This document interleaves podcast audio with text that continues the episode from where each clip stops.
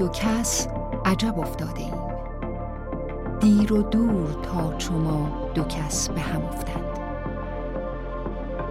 عاشقان مولانا از خود می‌پرسند این کیست که چنین آتش در جان مولانا انداخت و این همه نور و شور در شعر او جاری ساخت؟ و شمس تبریز از پشت پرده مقالات آواز می‌دهد. این من بودم که بیقرارش کردم و قبایی از آتش بر تنش دوختم تا چون خورشید بدرخشد و جهان را روشنی بخشد.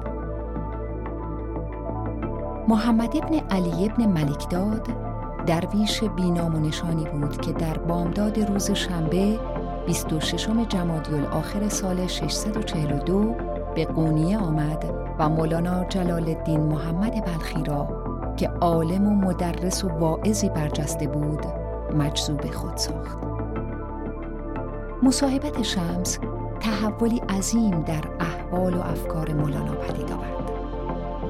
سنت مولویان که قراین نیز آن را تایید می کند بر آن است که شمس تبریزی در آن هنگام مردی شهست ساله بود و مولانا بیش از یک نیمه عمر خود را سپری کرده بود.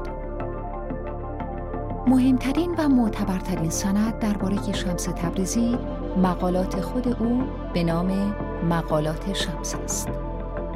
مقالات یادداشتهایی است از سخنانی که او از سال 642 تا اواخر 645 فاصله زمانی آمدن به قونیه و ناپدید شدن او به زبان آورده است و آن را می‌توان زندگی نامی خودنوشت شمس تبریزی خواند.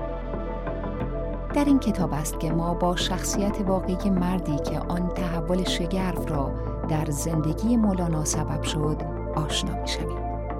با کودکی های او و با پدر و مادر او که آدمهایی ساده و خوشنیت از طبقه متوسط اجتماع بودند و پسر ناز پروردهشان که ظاهرا تنها فرزند خانواده بود. حالات استثنایی پسر از همان اوان کودکی خاطر پدر را مشوش می داشت.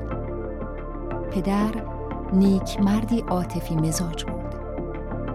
دو سخن گفتی آبش از محاسن فرو آمدی الا عاشق نبود مرد نیکو دیگر است و عاشق دیگر حالات استثنایی پسر در اوان بلوغ شدت و بروز بیشتر پیدا می کند هرچه پیشتر می رود خود را تنهاتر و بیگانه